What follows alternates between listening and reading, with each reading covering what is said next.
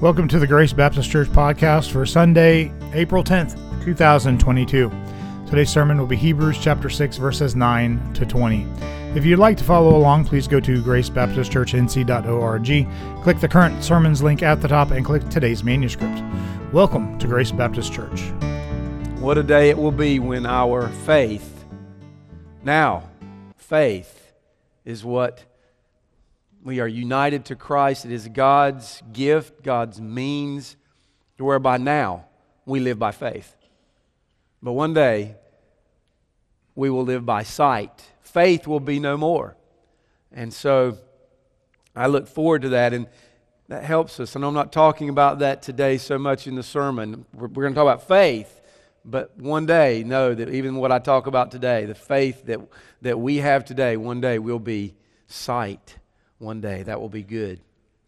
If you would turn in your Bibles to Hebrews chapter 6. And I'm going to read verses 9 to 13, though we will only really look at one verse this morning, but I want to read it in context. Um, let me read the one verse first. See Hebrews chapter 6, verse 10. For God is not unjust so as to overlook your work and the love that you have shown for his name in serving the saints as you still do. Now let's start over and let's read verse, verses 9 to 13. The author says, Though we speak in this way, speaking back to what we talked about couple weeks ago, a few weeks ago on, the, on apostasy, but though I speak in this way, yet in your case, brothers and sisters, beloved, we feel sure of better things, things that belong to salvation. And then why? For God is not unjust. That's where we're going to be today.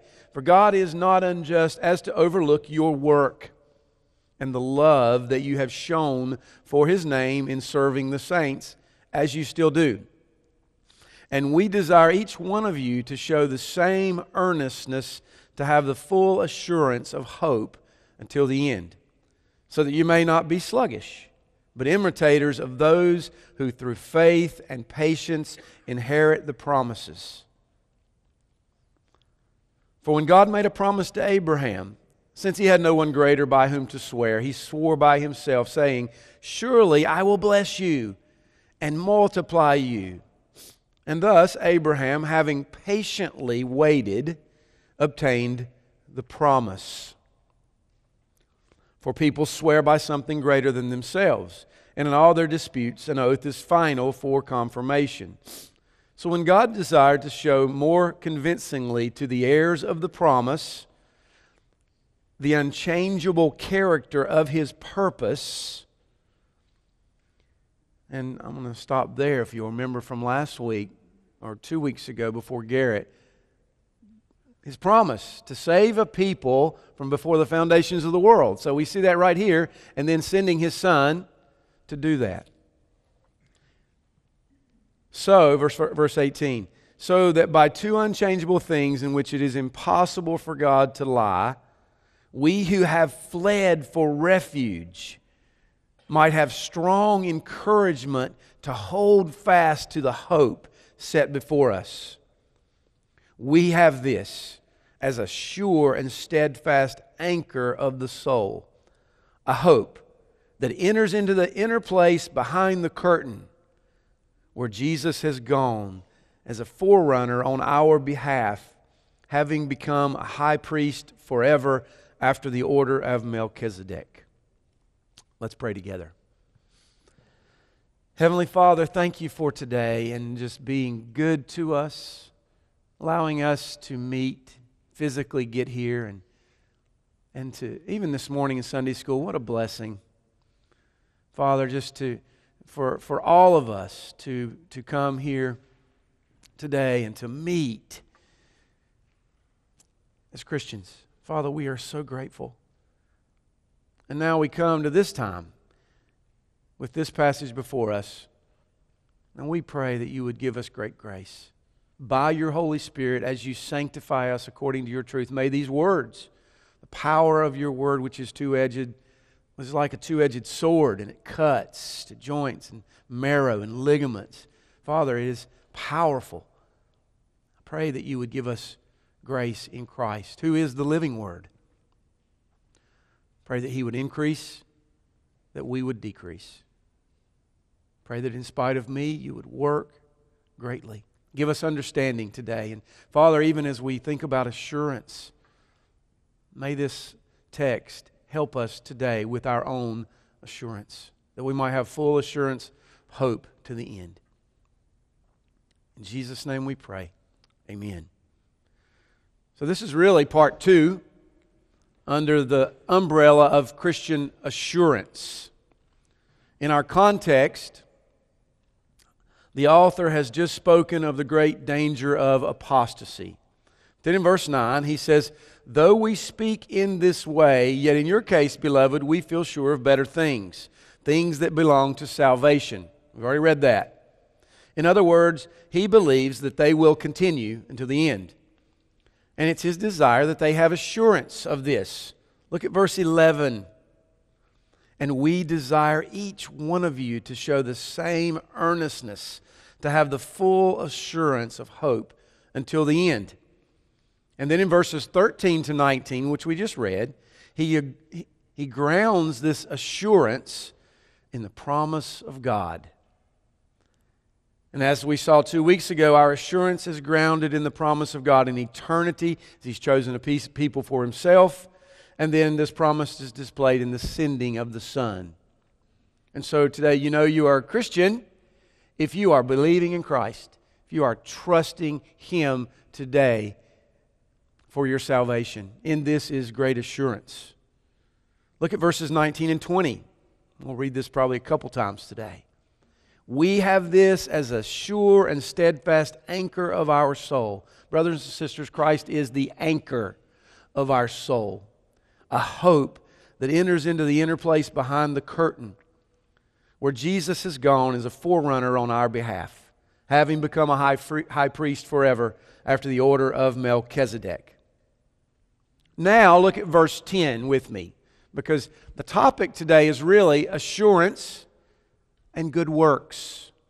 And we're going to be we're going to stay there next time in this as well, although Easter's coming up next week. So I'm going to preach on the resurrection. So we'll be off again, but the next sermon in this will will come back to this works.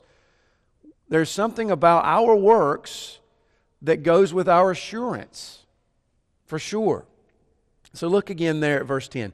For God is not unjust so as to overlook your work. Some translation issues here, but it's good. For God is not unjust so as to overlook your work and the love that you have shown for his name in serving the saints as you still do. So here we see the ongoing display of good works in the life of the Christian. Because he's saying, Hey, I see your works. As he's writing to this, this group of Hebrew Christians, I see how you love one another. And I see how you care for one another, for sure. And we're going to be there in a couple weeks when we look at that more closely. But for today, I want to spend the entire time dealing with this concept. Here's a question that I want to put before us How can God be pleased with our works if we are sinners? So I have three truths that will answer that question. Here's the question again How can God be pleased with my works, seeing that I am still a sinner. So here's the three truths. Very, very, very doctrinal today, I think, but it's, it's so important for us to get this. Number one, God will always do what is right. We'll get that from our text here. He's not unjust, but God will always do what is right. Number one. Number two, as sinners, just in and of ourselves, born of the race of Adam, by nature children of wrath, as sinners, in and of ourselves, our works are unacceptable to God. That's two. Number three, in Christ, our good works are acceptable. Those are three, I think, pretty simple truths. But let's so let's start. First truth. God will always do what's right. God is just. The word in our text, look there at, at verse 10. The word in the text is translated as also justice. God is just. Or it's the same root word as righteous. God is righteous. In other words, God always does what is that which is right. He is always, as our culture likes to throw this word around, He is always equitable. He always gives exactly what, what we deserve. And again, I get this from verse 10 For God is not unjust to overlook your work. So that's what the author is talking about. Something about God looking at your works and his justice, somehow or another, goes along with how, how we can have assurance. Now, there are some who say, when they look at this, this verse, they say, there you go. This text is proof that our salvation is based upon works. In other words, God is just. He doesn't forget your works. He sees how you have served God's people. Therefore, your works contribute to your salvation. And in this way, the people who believe that believe, yes, God is just to not overlook works. And really, in principle, this is a good statement and a good argument. And I would, I would agree with this in principle. After all, doesn't the Bible say that a worker is worthy of his wages. Children, what if your parents said, go clean your room? If you don't, you're going to be punished. And then you don't clean your room, and then your parent comes along and says, You didn't clean your room, but it's okay. I love you, and it, will be all right. I, I forgive you. Don't worry about it. Would, you might like that, of course, but you would say, mm, to yourself, that's not really the right thing to do because I did disobey or whatever you see the principle. And this is exactly what the world believes about religion. They believe in works. Muslims Jews, Hindus, Buddhists, animists, all kinds of folks that are religious all over the world believe that if your good works outweigh, if you put a scale here, your good works are over here on this scale and they outweigh the bad works, then who wins? That's and that's still a principle of justice because if we had scales and we could weigh them, okay, then the good works outweigh the bad works, then the good works win. So in principle, this is this is good. Has anybody ever seen the AT&T and the State Farm commercials? Just curious. Anybody ever seen those? Well, Jake at State Farm, can't you can go to anywhere and you see a big picture of him somewhere. What's the girl's name? Lily. Lily. You see them. Well, when you see these, this just is a picture of what our world believes about equity and justice. The point of their commercials is that what? Everybody gets the same deal. Okay? Everybody gets it. In other words, they don't show favoritism. They're very equitable in their business practices. You know, the same whether it's Jake or whether it's Lily. And you know what? We understand that. That's this is this is fair. You know, this is good. We get this truth, we get this principle. I believe, though, we get this because God has written such truths on our hearts. And we have a, an understanding, it's just as human beings, what is right. And we understand when someone gets what they deserve and what they don't. Now, it gets confused for sure, but in principle, we get this. I remember even as a child, before I had become a Christian, although I was, had grown up say, from my parents saying, believe God, you know, believe Jesus and all those things. But even as a child, all the way through, even up through high school, I used to pray. Even when I was sinning greatly against God, I would pray, God, just help me do what is right. And I would pray that with sincerity, even as a non Christian, because I understood there was something going on here with God's justice, that He wanted me to do what was right. For all of us, though, when we think about God's justice, we have to go back to the beginning with Adam and Eve. God says to Adam and Eve, Obey me and you will live. In other words, Adam, do what is right, which is obedience. Do what is right. If you do this, you will live. And this is truly equity. God tells Israel over and over Israel, obey my commandments, and then you will be blessed. We see this throughout the Old Testament. Deuteronomy 6, verse 18. You shall do what is right and good in the sight of the Lord, that it may go well with you, that you may go in and take possession of the good land that the Lord swore to give your fathers. 1 Kings 11, verse 38. If you will listen to all that I command you, and you walk in my ways, and do what is right in my eyes by keeping my statutes and my commandments, as David, my servant, did, then I will be with you.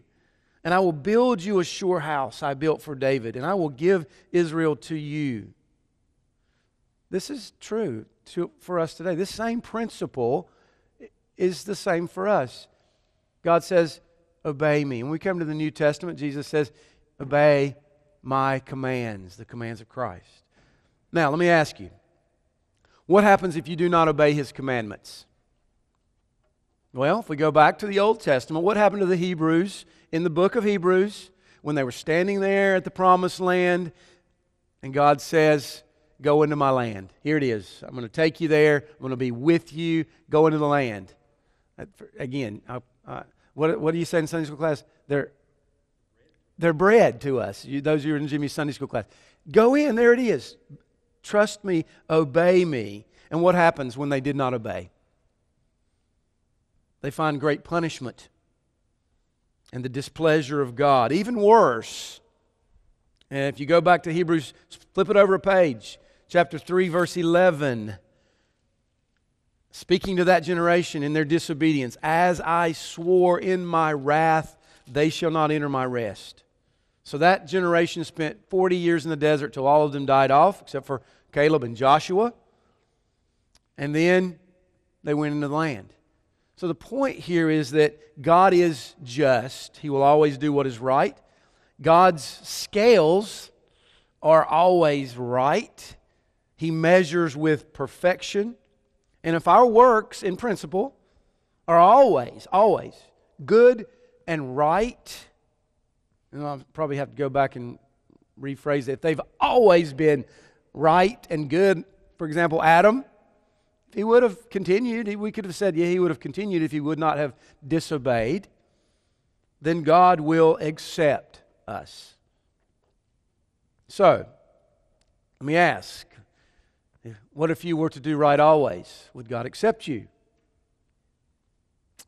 I think in principle, yes, He would accept you. But this is not the case, which brings us to truth number two. So, the first truth God always does what is right. And so, how, how, can, how does this affect God understanding and accepting our works?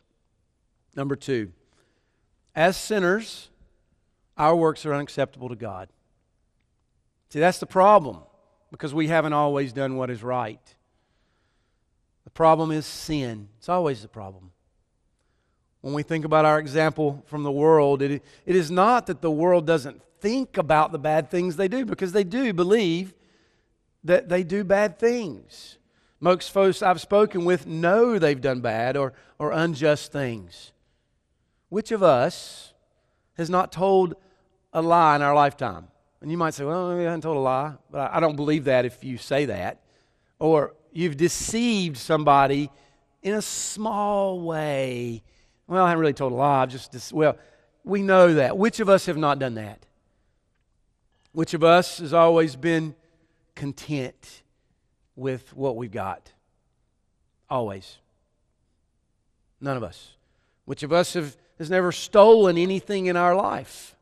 Oh, well, that's, a, that's an interesting one, too. We won't delve into that. But even if it's our own sister's or brother's toy, we've taken something from someone, at some point we can go back and find out that we've done that.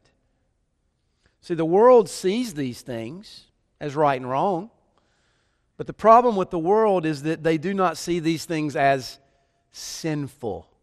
They just see them as a, as a right or wrong thing. I remember when we lived in Russia, they're, they're, under Soviet times during communism, when they tried to get rid of God, because you have to have atheism in order to have such a society.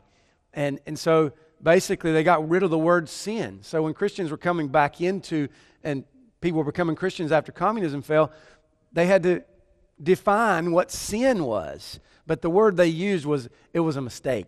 So they'd actually translated the word sin in the Bible as mistake. I made a mistake. Well, that's what the world thinks about good and bad things. But the problem with the world is they do not see these things they do as sinful against Almighty God, against His standard. Now, yes, the world does good works, great works, but then they also do bad works. But they are mixed together. And the same with us. But from the core, from our nature as mankind, we are sinners. This means that God cannot just overlook our, our works. He sees us as we are. We are holy, W H O L L Y, sinners. All of us. This is why even our good works are not acceptable, because God does not separate those things that, that, that we do good with if, if we are sinners, if the world is concerned, He doesn't just look at their good works and say, okay, I'm going to accept you. And that's way, the way the world thinks. But we are all sinners. And that's why, as Christians, we preach this. We understand this. This is what the Bible teaches over and over and over again. This is our world view.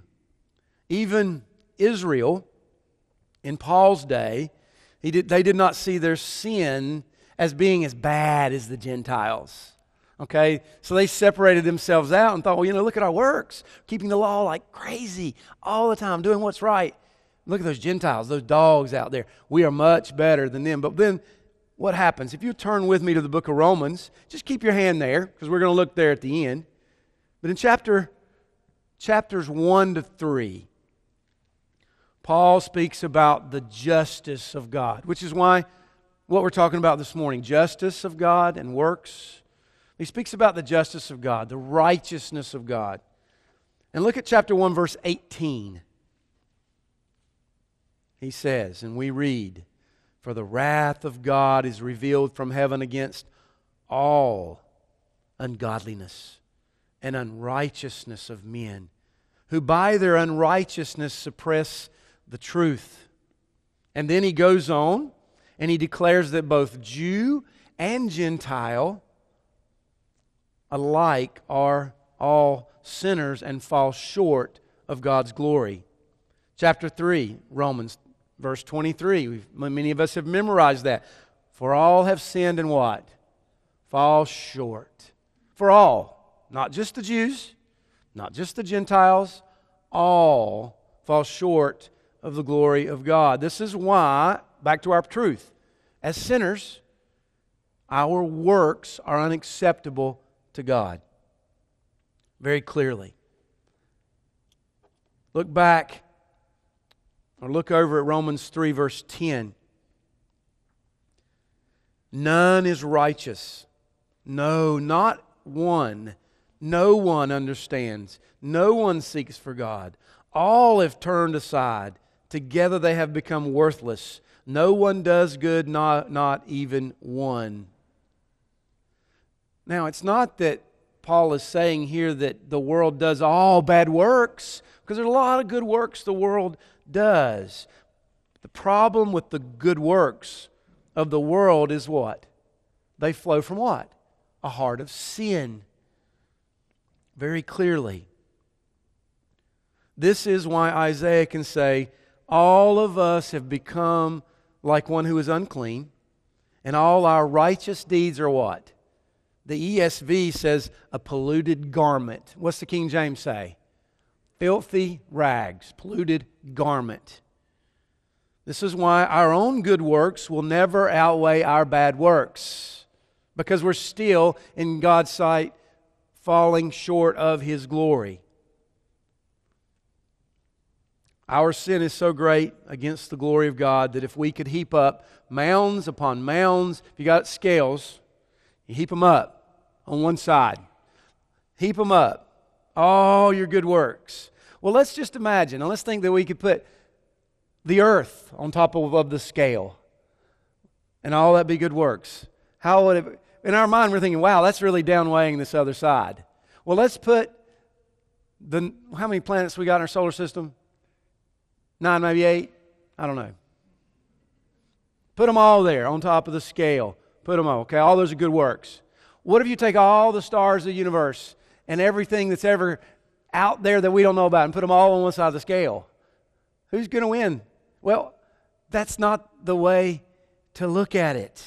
We could put everything on the scale, but yet the glory of God is still greater than all of those sins, and we could never, by even of our good works, because we are sinners, if we were to place all of our good works there, they would still not outweigh the glory of God.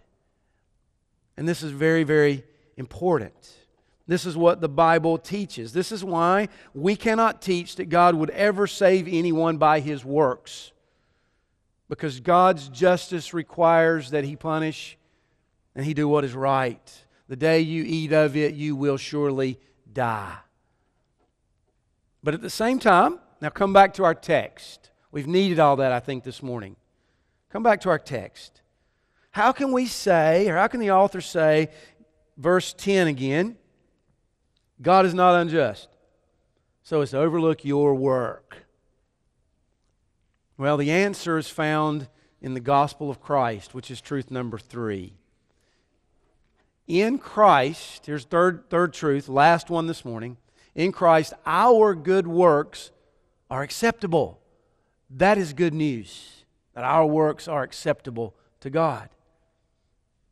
Well, the justice of God finds its satisfaction in the per- person and work of Jesus Christ.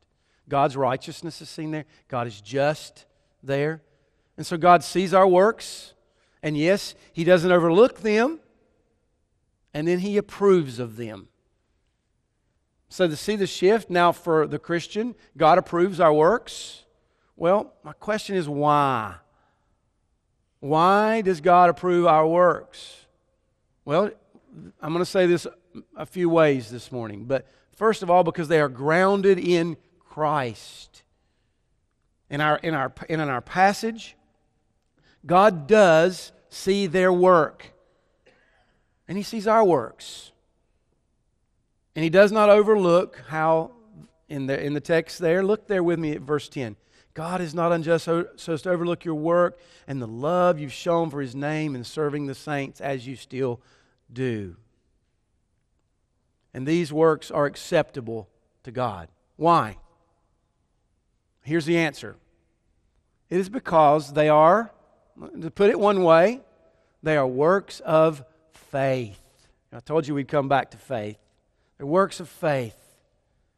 And this faith is a faith that trusts the promise of God to save. It comes from two weeks ago. And what is God's promise to save?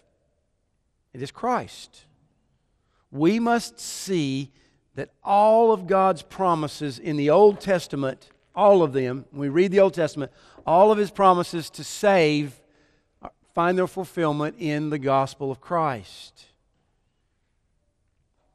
This is the author's truth.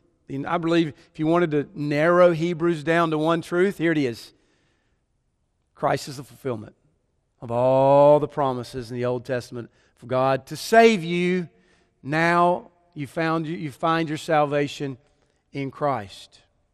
In this book, book of Hebrews, the author gives numerous examples of the works of Old Testament believers. And he shows the reason that they are accepted to God is because of their faith. And again, let me ask what kind of faith is it? It's faith that looks forward to the fulfillment of God's promise to save. So, in order to show this for a few minutes this morning, look over at Hebrews chapter 11 with me. And yes, we'll come back to Romans at the end. But look over at Hebrews 11. And the reason we're turning to Hebrews 11 is because I want to show and the, as the author does, that these folks had great works, but they're works that flow from faith. Faith. So, right from the beginning, we see the definition of faith Hebrews 11, verse 1. Now, faith is the assurance of things hoped for. So they're hoping for something in the Old Testament, hoping for something, hoping to be saved. The conviction of things not seen. And then verse 2 For by it the people of old received their commendation. In other words, they, the Old Testament saints, they trusted God's promise to save them. By faith, they looked forward to God's promise. And so let me ask this question How do we know they had faith? How do we know? What's the topic today?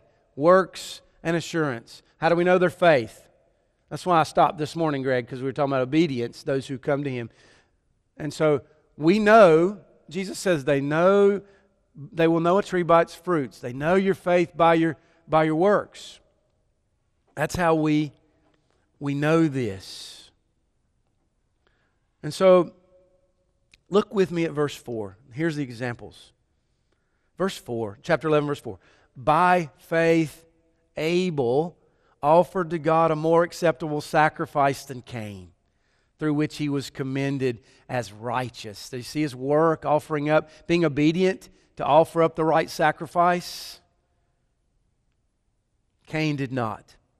So here we see God accepts his works as righteous. Why? Did he accept the works based on their own?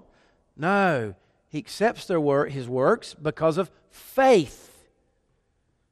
Again, what kind of faith? Well, Abel was looking forward to God saving him one day. There's faith looking forward in the promise of God. Look at verse 7. By faith, Noah, being warned by God concerning events yet unseen. So God's telling Noah, something's going to happen. Trust me. In reverent fear, constructed an ark for the saving of his household. And then notice what he says next. By this he condemned the world and became an heir of righteousness that comes by what? Faith. Look at verse 8. well, before that, Noah built the biggest boat ever. Go figure. Everybody was coming against him. But why did he do it? Because he trusted in God's promise to save him and his family. Look at verse 8. By faith, Abraham. And by the way, in Hebrews, that's our big example in, in 13 to 19 of chapter 6. But, but verse 8 By faith, Abraham obeyed. When he was called to go out to a place that he was to receive as an inheritance. And when he went out, not knowing where he was going. So God told him, Go to this place I'm going to give you. There you go. There's God's command. God says, Trust me to take you to that place. In verse 9, by faith, he went to live in the land of promise. God promised the land. Then in verse 10, and this even goes further down the track, looking forward. Verse 10 For he, Abraham, was looking forward to the city that has foundations whose designer and builder is God. Verse 11, look at Sarah, old woman, could not have children, and God came and gave her a promise. By faith, Sarah herself received power to conceive, even when she was past the age, since she considered him faithful who had promised. Wow. So, you see her works? Faith. She did her works because of faith. Verse 17 By faith, Abraham, when he was tested, offered up Isaac. And when he had received the promises, was in the act of offering up his only son. Wow. By faith, he trusted God. That's why he offered up Isaac, his son. Verse 23 By faith, who? Moses. When he was born, was hidden for three months by his parents because they saw that the child was beautiful and they were not afraid of the king's edict. Verse 24 By faith, Moses, when he was grown up, he refused to be called the son of Pharaoh's daughter. choosing rather to be mistreated with the people of God than to enjoy the fleeting pleasures of sin. Verse 26, notice this one particularly. he considered who or what? Verse 26. The reproach of who? Now, so here's the author of Hebrews in the New Testament going all the way back to Moses and saying, Moses, considered the reproach of Christ. In other words, considered that if he made this decision that everybody would, in, in Egypt, in the world, they would want to kill him, they would want to send him away, they would hate him. So he says he considered the reproach of Christ greater wealth than the treasures of Egypt. So you see the faith of Moses, faith, precious treasure, promise of God. For what? He was looking to what? To the reward as we do. So, here in all of these things, the author is showing that Moses trusted God's promise as he looked forward to Christ. And let's continue, though, these words in verse, verse 32 and following. Listen to these examples. And what more shall I say? For time would fail me to talk of Gideon, of Barak, of Samson, of Jephthah, of David, of Samuel, and all of the prophets and notice what happens to all of these folks in the Old Testament who, through faith, they conquered kingdoms, enforced justice, obtained promises, stopped the mouths of lions, quenched the power of fire, escaped the edge of the sword. They were made strong in their weakness. They became mighty in war, and they put foreign armies to flight. Women receive back their dead from the resurrection. Those are all these things of faith that they did through faith as they look forward to what? Promise of God to save. But then there are these other things. Others, others who have the same faith suffered mocking and flogging, even chains and imprisonment. They were stoned, they were sawn in two, they were killed with the sword. They went about in skins of sheep and goats. They were destitute, afflicted, mistreated of whom the world is not and was not worthy of them. They were wandering about in deserts and in mountains and in dens and in caves of the earth. That, just a quick application there. Sometimes we will see, receive great blessings and we'll be part of that first group. But oftentimes we'll be part of that second group. We just don't know. Faith works in either case.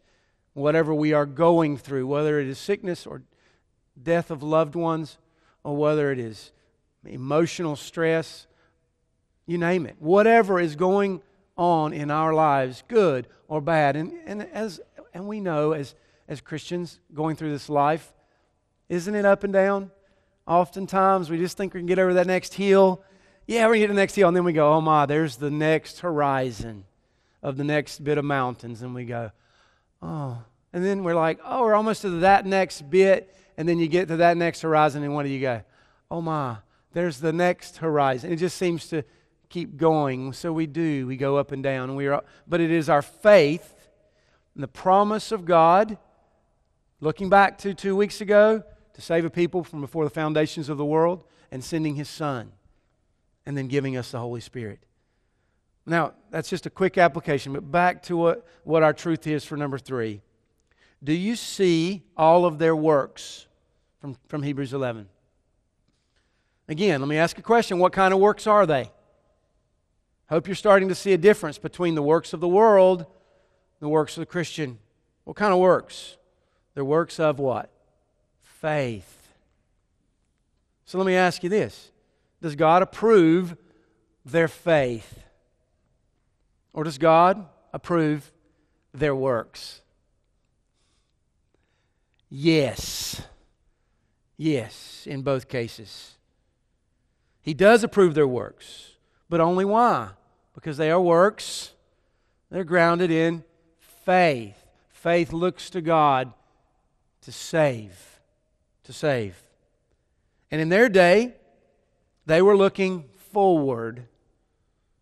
Forward to what? Look at verses 39 to 40 of Hebrews 11. And all these, though commended through their faith, they did not receive what was promised. Hmm. Since God has provided something better for us, that apart from us, they should not be made perfect. In other words, it's for all of the believers for all time, in the Old Testament and the New Testament, together. They, in their time, look forward to the, the better. Go back to Hebrews again. The whole chapter is about Christ being the best, the better, always. He is the fulfillment of God's promise. Look with me now there at chapter 12 of Hebrews, verses 1 and 2. Here's, here's what we see. Therefore, brothers and sisters, since we are surrounded by so, so great a cloud of witnesses, who are the witnesses? I believe the witnesses are those I just shared. Let us also lay aside every weight and sin which clings so closely. Let us run the race with endurance that is set before us and what does it say there? Looking to who? Jesus. So who are they looking forward to? Jesus. who are we looking back upon at the cross, the resurrection, the ascension, and we look forward to ultimate one day when faith will be what? Sight. But we are saved now, looking to Jesus, the founder and perfecter of our faith, who for the joy that was set before him endured the cross despising the shame, and now where is he seated? The right hand of God. So at the end of the day, I believe this text that we are in here in Hebrews 6, I believe this text teaches that God will not forsake, God will not overlook what He Himself has given. Think about it for a minute. Faith. Who gives it? I mean, God created us. We have to start there. But who gives faith? Faith is a gift. And then what happens when we have this kind of gift? Works come, they follow faith. I think of Ephesians 2 8 to 10. Common verses, I read them often. For by grace, you've been saved through what? Faith. And this is not of your own doing, it is the gift of God. Not a result of, not a result of works. It's the other way around, so that no one may boast. And then, verse 10 For we are his workmanship, created in who? In Christ Jesus for what? Good works. Which God, goes back to two weeks ago, but God prepared beforehand that we should walk in these good works. These ver- verses, Ephesians 2 8 to 10, encompass the great work of God in fulfilling His promise to His people. We are saved by faith, faith is a gift. And our good works stem from this faith, which is a gift. This text teaches exactly what we saw two weeks ago on assurance. We're chosen, before the foundations of the world. Father gives a people to the Son, and then He sends His Son to do His work on the cross, His resurrection, and then He gives the Holy Spirit to live in our lives. This means that even our works, if we think about it like this, even our works are given by God, are they not? By the grace of God in Christ. How could He not accept our works. Now, look over at Romans 3 as I try to bring this to a close here in just a few minutes. So, my question is how can God not accept your works? Or, to put it positively, why does God accept your works? Apostle Paul says in Romans 3, look at verse 21. But now, now, this is after the cross, the resurrection, the ascension of Christ. So, Paul's writing after this. He says, But now, today, today is the day of salvation. Now, the, the what of God has been manifested. The righteousness, the same word in the Hebrew here.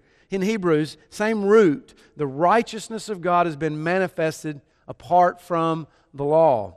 So, apart from works. The righteousness of God through what? Through faith in Jesus Christ for all who believe. For there's no distinction. For all have sinned and fall short of the glory of God and are justified by his grace as a gift through the redemption that is in Christ Jesus. And then in verse 25, whom God, speaking of Christ, put forward as a propitiation by his blood to be received by faith. Here we see how God can accept our works. He accepts them. Why? So you should be able to answer this question if you've hopefully listened and understood today. How can God accept your works? Because of the cross of Christ. This is the sacrifice of Christ that he speaks of here in chapter, chapter 3, verse 25, where we see, and I say it all the time, the great exchange. What does, what does Christ do when he comes and he dies on the cross for us? What does he give us? His righteousness. I hope you're starting to see, too, the world doesn't have that righteousness. That's the reason God looks at their works and He does not accept them. But for the Christian who trusts in Christ, if you believe in Christ, what has He given us? His righteousness. And it, the, the, the way it's, I believe, taught in the Bible is that He, it's not our own, because what are we? Who are we in and of ourselves? We're sinners. So Christ puts His righteousness into our bank account, and there it is. Imagine opening up a bank account and it's never going to go dry. And it's just going to be righteousness coming, righteousness coming, righteousness. And it never, ever goes. That's what we get as Christians. And what do we give Christ? What do we put in his bank account? All of our sin, all of our unrighteousness, we give that all to him. That is the great exchange of the gospel. In our place, in our place, he died. This is the great exchange. He takes our sins, we take his righteousness, and now, how does God view us and our works? We're no longer, as Isaiah says, our works are no longer as filthy rags. Our works are acceptable to God. They are righteous because in, in Christ we are righteous, all of us. He doesn't, list, he doesn't just leave you think, well, oh, I've been really bad this week. I've sinned against my husband or I've sinned against my wife or against my kids or against my brother or my sister, whatever your sins are.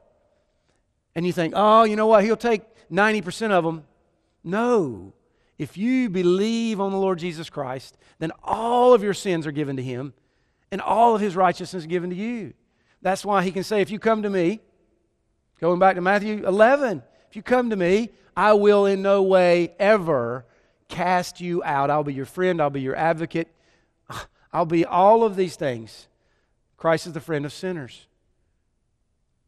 And so now in Christ, our works are righteous. God accepts them. And we are united to Him. How? How are we united to Him? It's a little test from the rest of the sermon. By what? Faith. Faith says, right now, I trust in Christ. My sins are forgiven. I'm going to heaven. That's what we say. So when we think about the world, when we think about non Christians, they can have the best of works. In fact, they can have better works than us in, in, as far as the world is concerned. And when we look at them, they can help the poor, the world can feed the hungry. The world can heal the sick. The world can visit those who are in prison. The world can be a really good neighbor in many ways. They can build hospitals and schools in the poorest places on earth. So many things the world does and can do. That's why we often talk about in this culture the good old boy. Yeah, they're, they're good. The good old neighbor. We like to say that. They're, they're, what we mean is that they do good works. I, I like them. I can trust them. They, they're really good. And we like to say that. And in many ways, the efforts of the world, at least on the surface, can look better than the works of Christians. But Who are they? They're not believing by faith on the Lord Jesus Christ. They are sinners who have fallen where? Just a little bit? They've fallen short of, of what? Remember the scales? They've fallen short of that glory of God that is required. But, and, and I think that, that we can say as well that their works are filthy rags. Such were some of us, such were all of us. But if you are in Christ, if you have believed on Him, this is faith. God does not see one ounce of your sins, He sees the righteousness of His Son. And this is the fulfillment. Go back to Hebrews, and I'm finishing now. This is the fulfillment of all of His promises to Adam, to Noah, to Abraham, to Moses, to David, to all the prophets, to all the saints of the Old Testament. This is his promise that in they look forward to his promise. All those things he was given in the Old Testament were just pictures of the real thing, and that is Christ, and that is the sending of the Son. So let's end with verse 18. Go back to chapter 6 of Hebrews, verse 18. And I know we didn't exegete these verses here with Abraham yet. I'm still deciding what to do. But I think with two sermons, we've got the main point. But look at verse 18. Excuse me. Let's move to, I, have I've got it wrong there. Look at verse, well, look at second half of verse 18. We who have fled for refuge might have a strong encouragement to hold fast to the hope set, for, set before us. That's the assurance of what we've got in this life. Why? Verse 19. We have this as a sure and steadfast anchor of the soul, a hope that enters into the inner place behind the curtain where Jesus has gone as a forerunner on our behalf, having become a high priest forever after the order of Melchizedek. So, today, in summary and in conclusion, God will always do what is right. That principle still stands. Two, as sinners, our works are unacceptable. Three, but in Christ, all of our good works are acceptable. And this and we'll keep on this next time. This is why we have assurance. And so next time we'll be very practical as we look at how we love one another in the body of Christ. Um, let's pray together. Heavenly Father, thank you for this time this morning. Thank you for these words. Thank you for these principles. Father, I, we are overwhelmed by your great promise to save. And I pray that if someone is not a Christian, or who is just struggling with their faith and thinking, God, how can you forgive me out of all the things that I've done?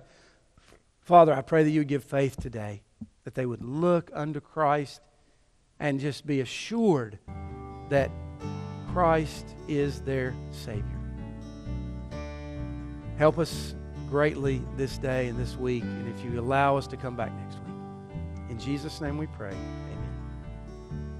Thank you for listening to the Grace Baptist Church podcast. You can listen to past sermons at podbean.com. Search Grace Baptist Church, China Grove to find us. You can also find us on Apple Podcast. Search Grace Baptist Church, China Grove. You can also join us at the South Rowan YMCA, 950 Kimball Road, China Grove, North Carolina. We meet on Sunday mornings at 9:30 for fellowship and service starts at 10. Thank you for listening and remember to be intentional in making disciples this week.